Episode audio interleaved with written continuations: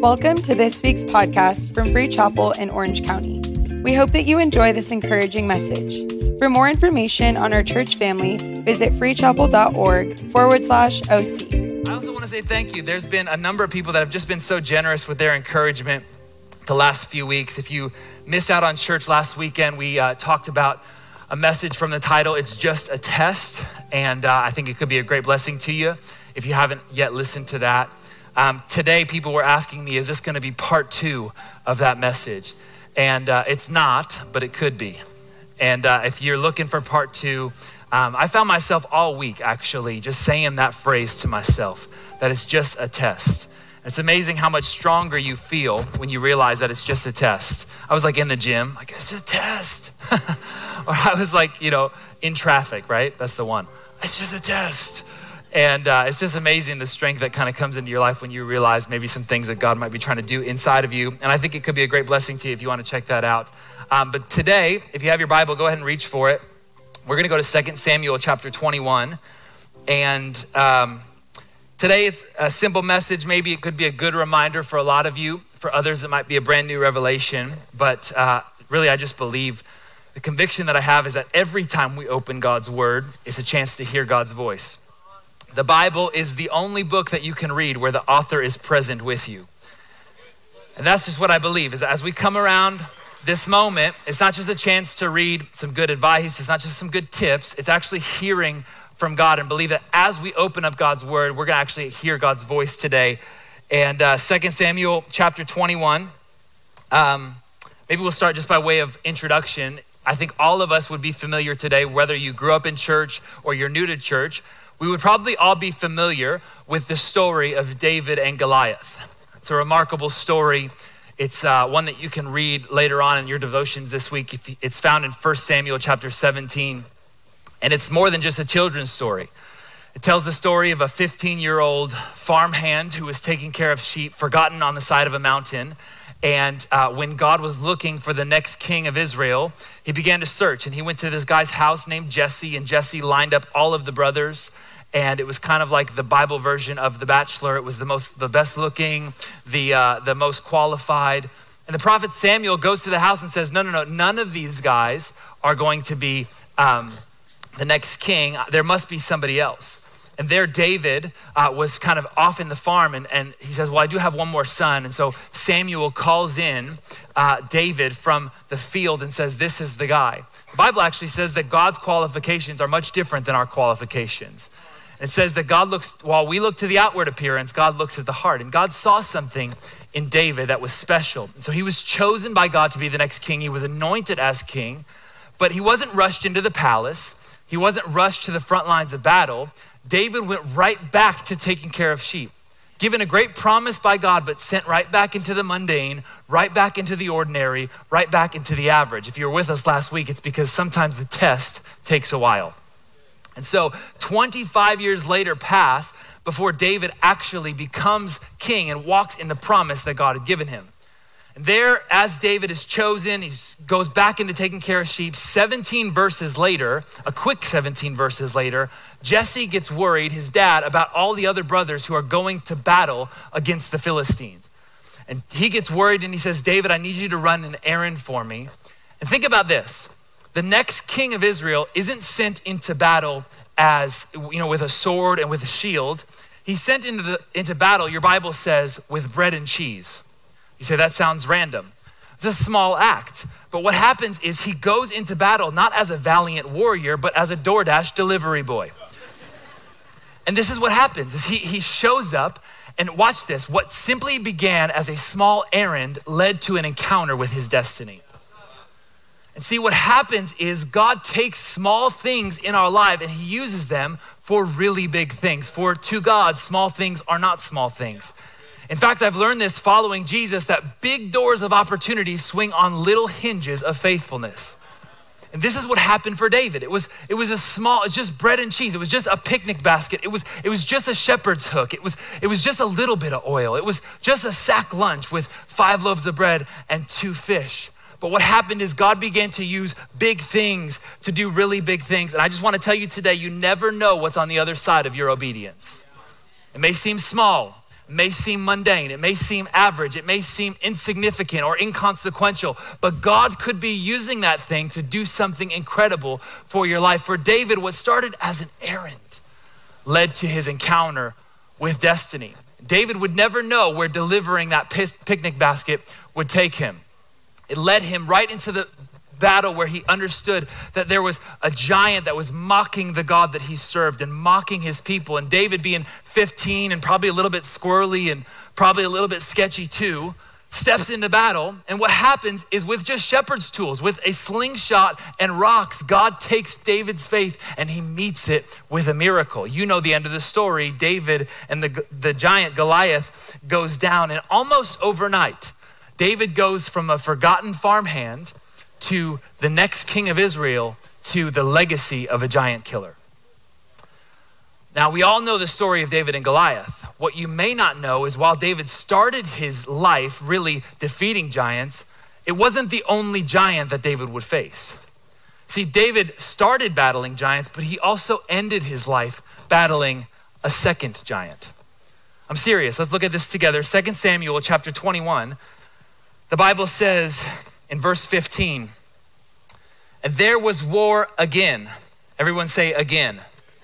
There was war again between the Philistines and Israel, and David went down together with his servants, and they fought against the Philistines, and David grew weary.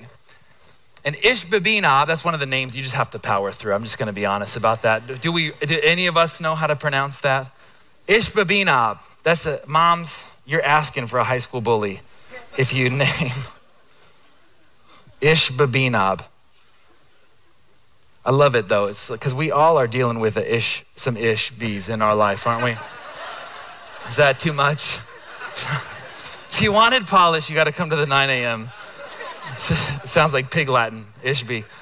Ishbibenob, one of the descendants of the giants, there's that part that we're looking for. David grew weary, and one of the descendants of the giants, whose spear weighed 300 shekels of bronze, and who was armed with a new sword, set out to kill David. Verse 17 says, But Abishai, the son of Zeruiah, came, came to his aid and attacked the Philistine and killed him. Then David's men swore to him, You shall no longer go out to battle with us, lest you quench the lamp of Israel. This morning, I want to use just that quick story in the Old Testament as a way to illustrate something about the battles in our life that we face. And I want to talk to you from the subject when stones don't work. When stones don't work. Now, growing up, um, one of the things that my pastor would say to me that just kind of stuck with me for, for so many years of my life, he would say, Show me your friends, and I'll show you your future. It's not because he was into fortune telling or palm reading. It's actually because of this, I think, important lesson that the people in our life are impacting us for better or for worse. And if you want to know who you are, if you want to know where you're going or, or who you're becoming, simply look at the people that you are closest with. If you could take inventory of the five people that you spend the most time with, the five people that you are closest to, the five people that know you better than anybody else, chances are it is a prophecy into the next five years of your life. For the reality is, if you show me your friends, we can take a very clear look at the future that's ahead of you. For where you are going, the person you're becoming, is really taking a look at the people that we spend the most time with. But this isn't just theoretical, this actually is the reality about kind of what makes us us. One of the craziest things I think I've ever come across is a study done in 1987 by a group of researchers at the University of Michigan and they wanted to look at this phenomenon that was called the convergence of appearance. Now, that, that phrase may be unfamiliar to you, but we've all seen its effects. The convergence of appearance simply says that the longer people spend around each other, the more that they will think alike, talk alike, and even look alike. And that's the idea. And so we've all seen this effect. You've seen the couple that's been married for 57 years. Something about it, they start to look a little bit more similar right? You've seen the crazy dog lady that somehow looks like her dog. this is a good time to check in with your neighbor and make sure they're attractive. Okay?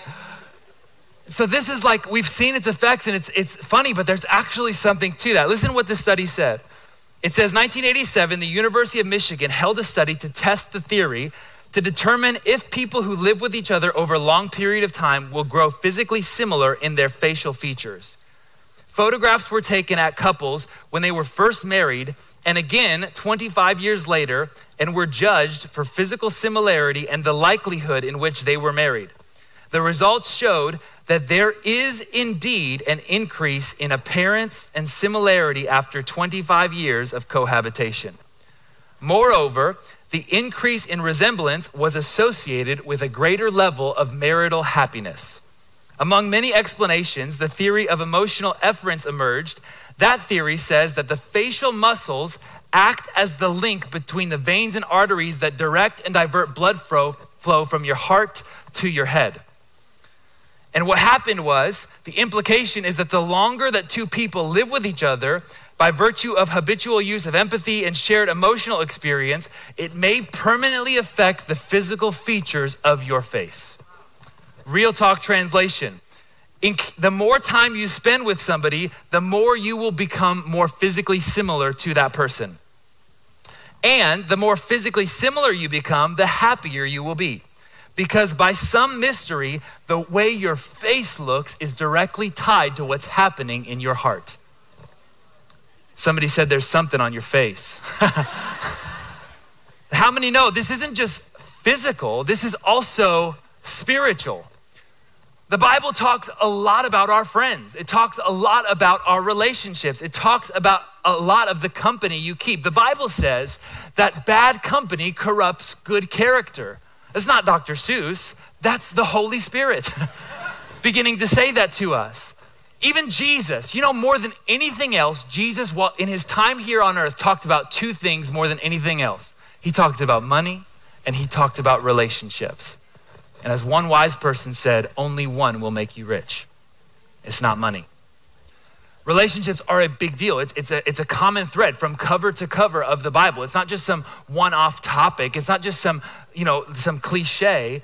God cares about the relationships in our life because he knows, maybe better than we know, that they are shaping us and forming us and affecting us for better or for worse.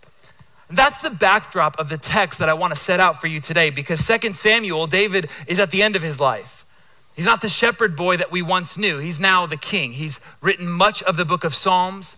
he's united kingdoms. He's fought giants and maintained the legacy of a giant slayer. He's been a historic king. In fact, the Bible would say that David became a man after God's own heart. David in 2 Samuel chapter 21, if you notice, the story begins with a reintroduction. The story says that there was war again.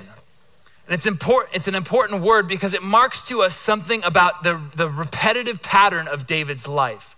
It marks to us this idea of there was a, a cyclical struggle that David had to fight against. That there in 2 Samuel, 2 Samuel chapter 21, that there was war again. It was in some ways the same war that David was fighting at the age of 15.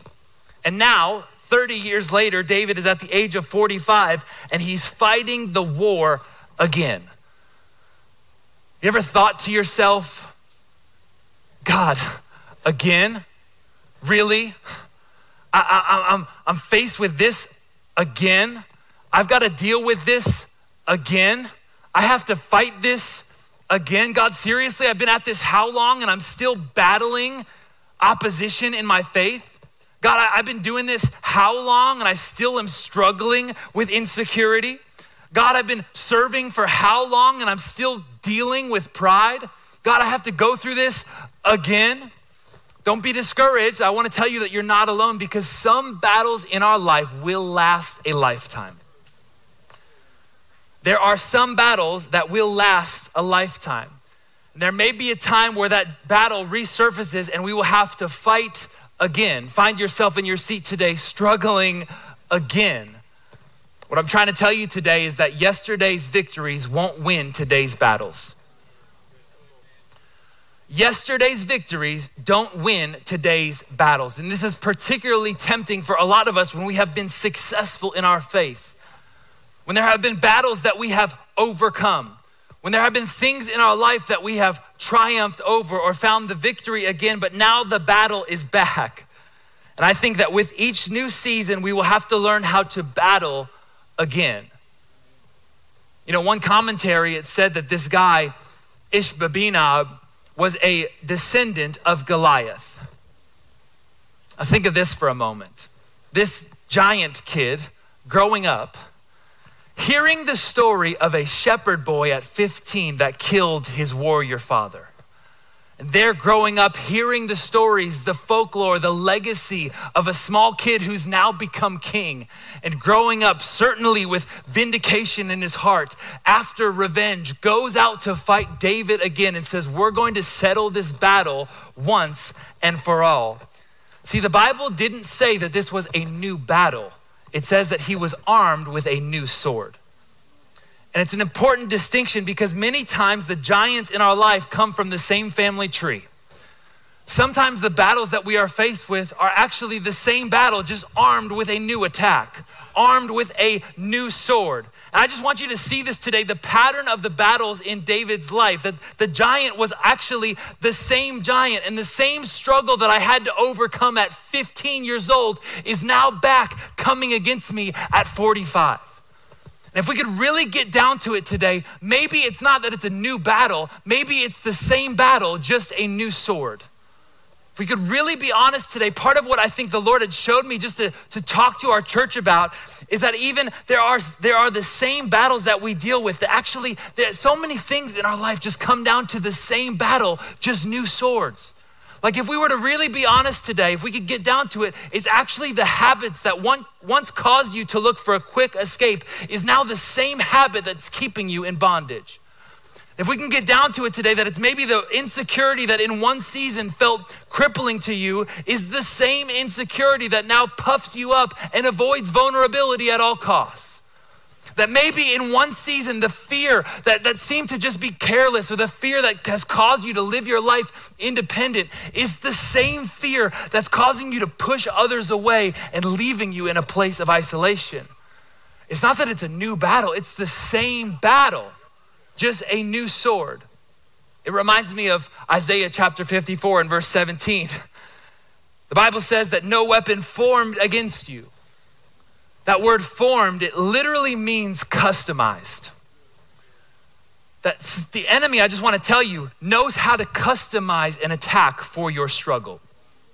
The enemy knows how to specify a sword for your battle. The Bible says that even though the weapon might be formed, the promise is that it doesn't have to prosper. And this is why it's good news because no matter what is customized that comes against me, no matter what specified that comes against me, no matter what giant may try and come again and again and again, the promise that we have is that God, He said that no weapon formed has to prosper because my Bible tells me that even when the enemy comes in like a flood, God will raise up a standard against him. Come on, clap your hands and give God praise today. That's the great promise that we have. Even though the weapon might be customized, it doesn't have to be prosperous or successful. And David is here fighting again, not as a shepherd, but as a king. And in particular, he's fighting as a king that has the legacy of a giant killer. And knowing that he's fighting again the same battle that he fought at 15, and what once got him crowned is now back to kill him. David is there fighting. I know this is maybe reading between the lines a little bit, but it's my sermon anyway, so just track with me here. The Bible says that David sees the giant, grows weary, and the, the giant says, I'm out to kill you. And I can imagine David knowing that this battle isn't going to be won by force. It's not going to be won by willpower. It's not going to be won by just the same old way that we fought the battles before. He's there, and I can imagine him tucking his hand behind his armor into the side pocket and reaching for that leather slingshot that he once held to defeat the giant. There, the other four stones that he didn't need, he grabs them from out of the old coffee can and he grabs them and he begins to swing his sling, knowing God, I've been here before, I've done this before, I've defeated giants before. This is my testimony, and I need you to come through on my behalf. And he takes one, one, one one rock, one stone, and he throws it, and nothing happens. He takes another rock and he says, God, I really need you to come through. I'm a giant killer after all. And he flings the stone and it seems to just ding off of the giant's armor. There he takes a third stone and a fourth stone and he tries to throw everything he can at the giant. And my question for you today is what happens when the stones don't work? What happens when you try and throw anything you can at the battle, but it seems to not be making a difference? When, when you've done all that you know how to do and the things that once worked before don't seem to work anymore? When, when you try and throw, you know, you can throw anything you can, you try, try and throw money at it and it seems to not be affecting the giant in your life. You can throw professional services at it and it seems not to be making a difference. You can try and throw promises and you can try and throw programs at it, but it's like stone after stone is not making a difference. How do you get through that battle? This is what began to change for the life of David.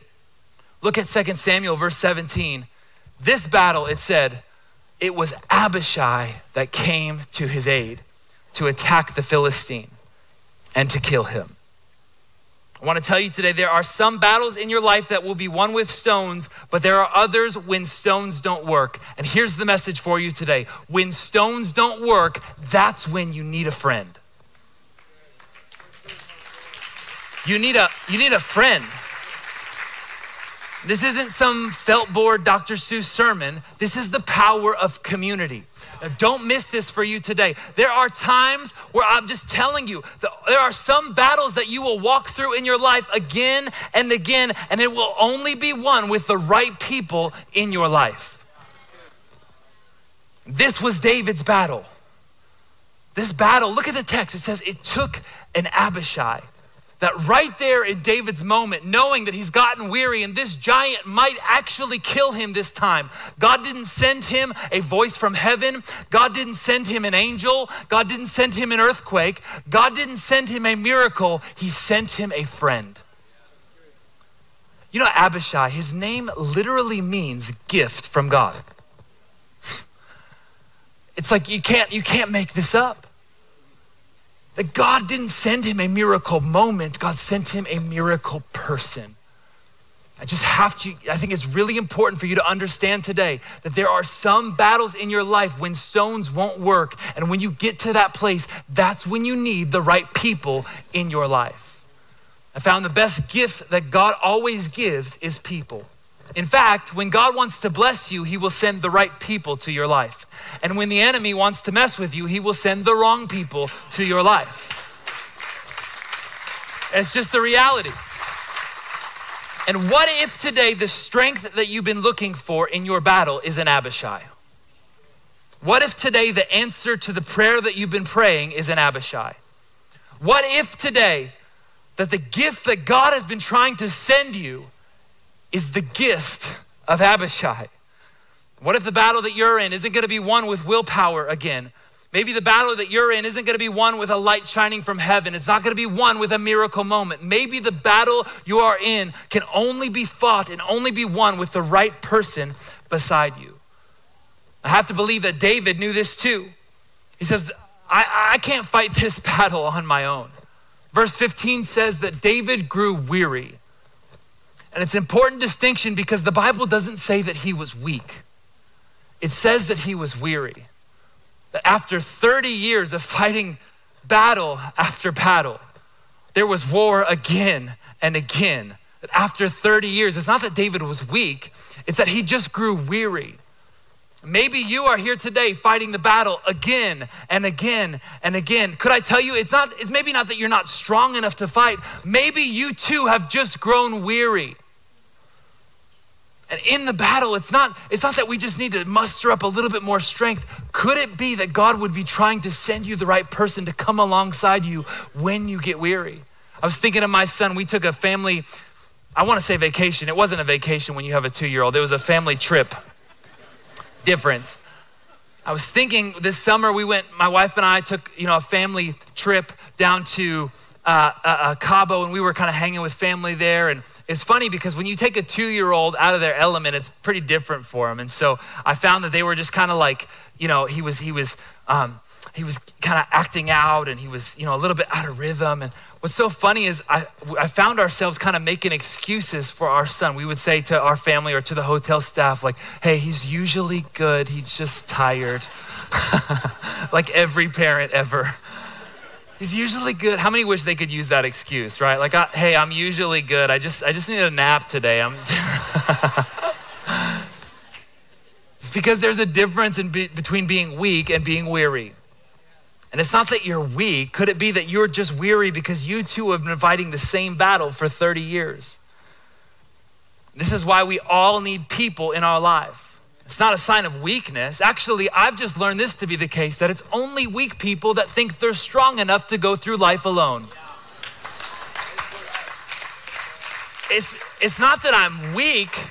I need people around me because the battle is going to make me weary. Because there's just this, there's this lie I've found so often in our lives and so often in our culture that as we grow and mature and get, you know, that much more serious and we, we there's just this lie that we outgrow our need for relationships.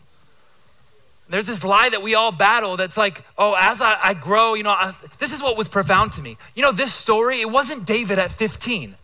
He wasn't like, oh, I'm just getting started and I need some advice and I need some people to kind of help me out as I step into this. No, this was David at the end of his life. 45 years old, he was already king and he knew, I need people around me. He was already the, the, the king that God had chosen. He was already stepping into his calling. He was the, the guy. This is what I've just learned to be the case because many times we, we think that we outgrow our, you never outgrow your need for godly relationships. In fact, the opposite is true. I've learned that as you grow, the more giants will come. That's why you need people in your life to help us to fight when we get weary, to help us fight when stones don't work anymore. That's why Sundays like today are important. You want to know why? Because outside on that patio following the service today is to be a patio filled with Abishais.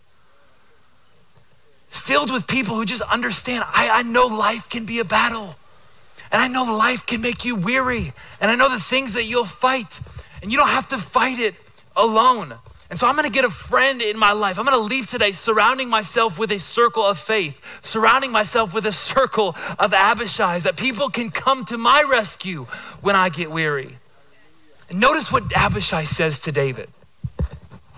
Verse 17, Abishai, he says, you shall no longer go out to us, go out with us to battle, lest you quench the lamp of Israel.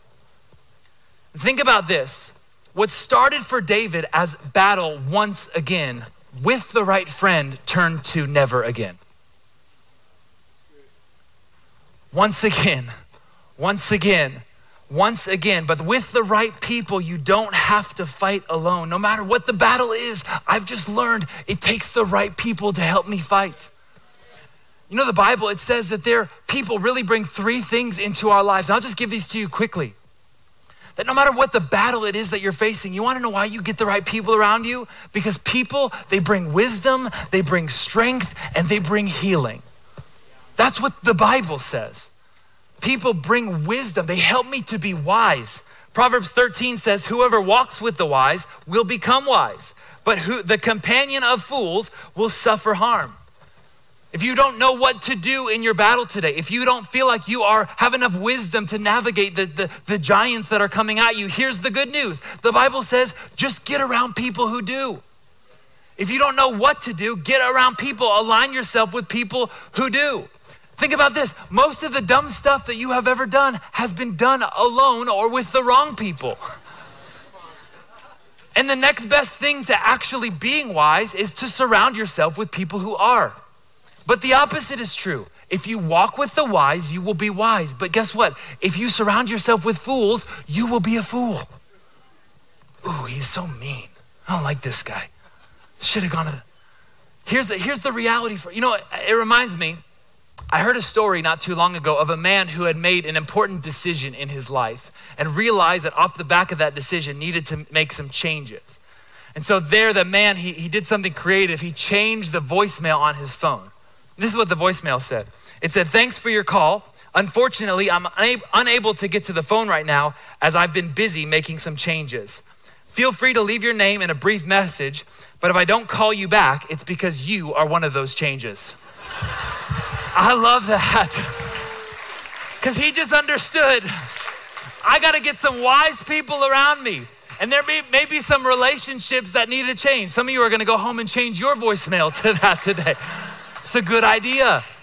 Because I want to be a person who has the right people can bring wisdom to my life. The Bible says that right people make me wise. But you know what else it says? It says that right people make me strong. Ecclesiastes chapter 4 says, By yourself, you're unprotected. But with a friend, look at this, you can face the worst. Oh, I'm using a different translation. That's the message version, but I like it. With a friend, you can face the worst. Can you round up a third? For a three stranded rope isn't easily snapped. See, when you're alone, you're vulnerable. But when you connect to the right people, you actually get stronger.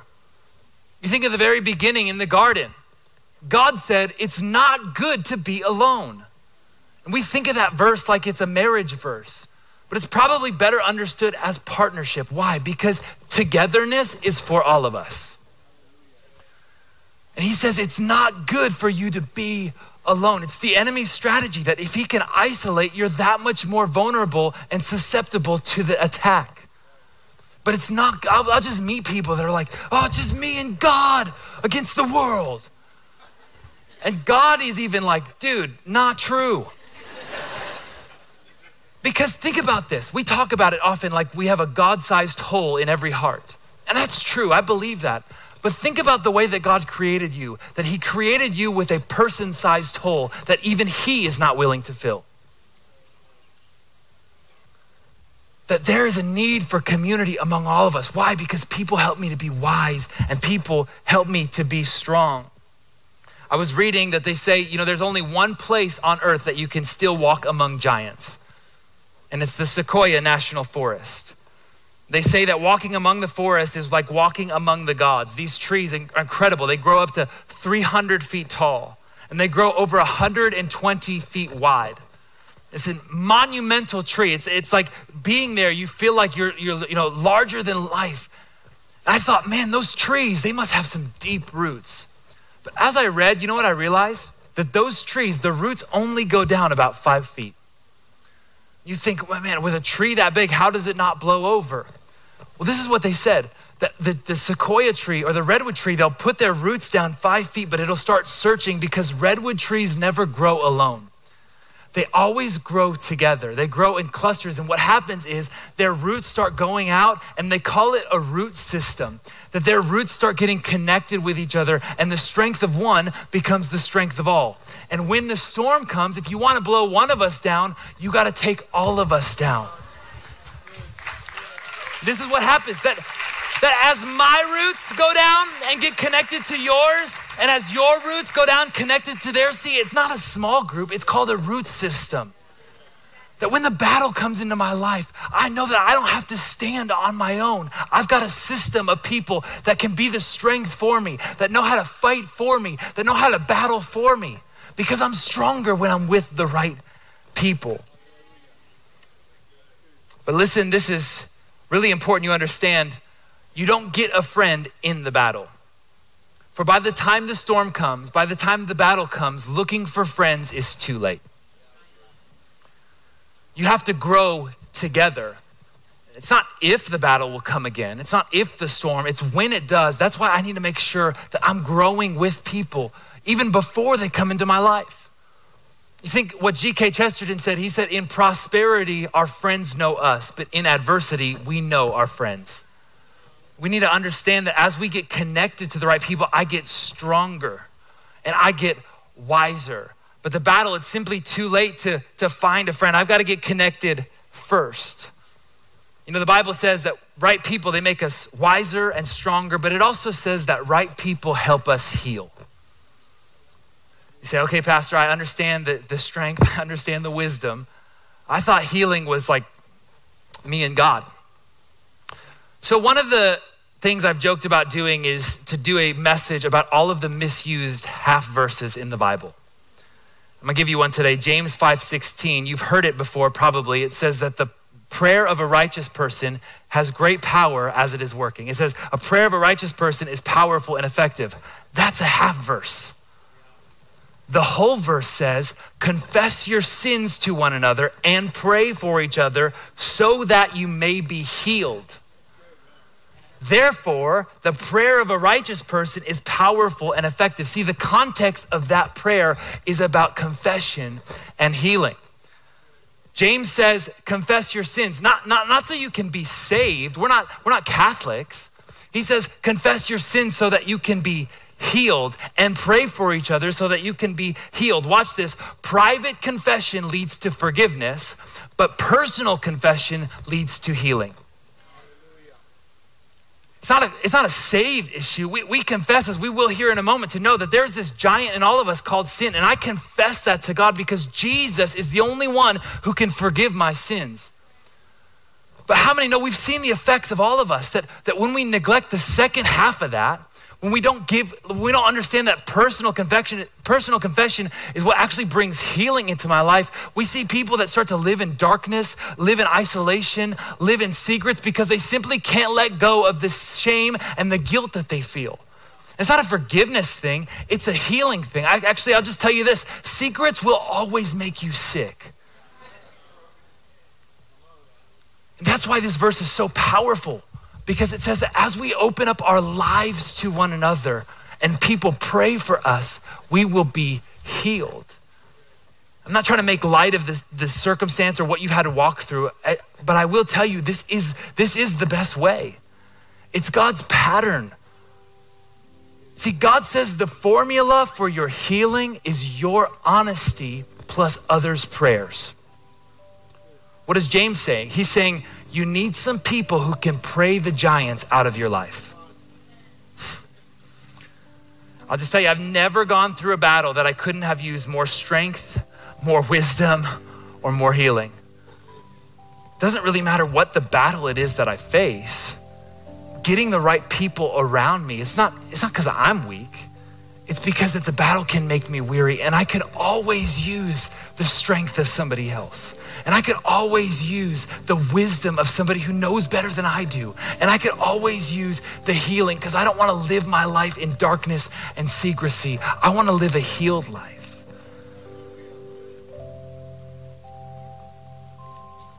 See, I'm just telling you today, you, you need some of the right friends. That's how God created you. There's some battles that you will face. I just believe that you need people to fight with you.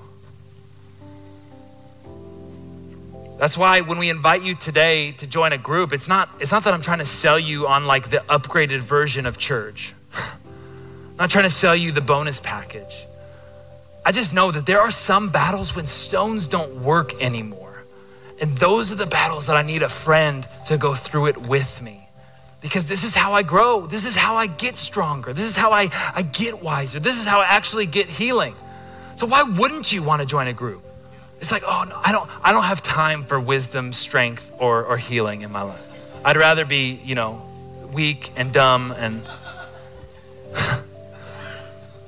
no, no, no. It's, it's not like, oh, this is like the bonus. Pa-. No, no. I want to help you to understand. There will be a battle when the giant comes back again. And sometimes I can throw anything that I can at it, but sometimes the stones just don't work. And that's why I need to receive the gifts that God is trying to bring into my life called an Abishai. This is a story that I'll hear so often. I was at a funeral this week, a young girl who lost her dad too soon. You know what made the difference? Is that there were some small group leaders who showed up to pray with her and to stand with her hearing stories of people walking through infertility, but you know what makes the difference? The power of community to be their strength when they feel like they don't have any. To feel like I'm getting an attack and there's just like this new thing that I've never dealt with and I need some people to come alongside of me. I'm telling you, it makes a difference in the battle that you're facing. To know that the, the enemies tried to come against me, but there was somebody in my life that prayed for me.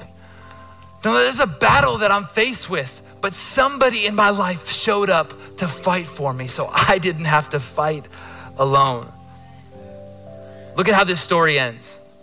2 Samuel 21. David says, His men swore to him, You shall no longer go out with us to battle. Verse 18 There was war again with the Philistines. And there Sibbecai struck down Saph, who was one of the descendants of giants. There's two giants, three now. Verse 19, there was war again with the Philistines at Gob. And Elhanan struck down Goliath the Gittite, and whose spear was like the weaver's beam. And verse 20, here again, there was again war, and there was a man of great stature who was one of the descendants of the giants. And when he taunted Israel, Jonathan, David's brother, struck him down. verse 22, these four were descendants of the giants in Gath, and they fell at the hand of David and at the hand of David's men. Four giants David had to face again.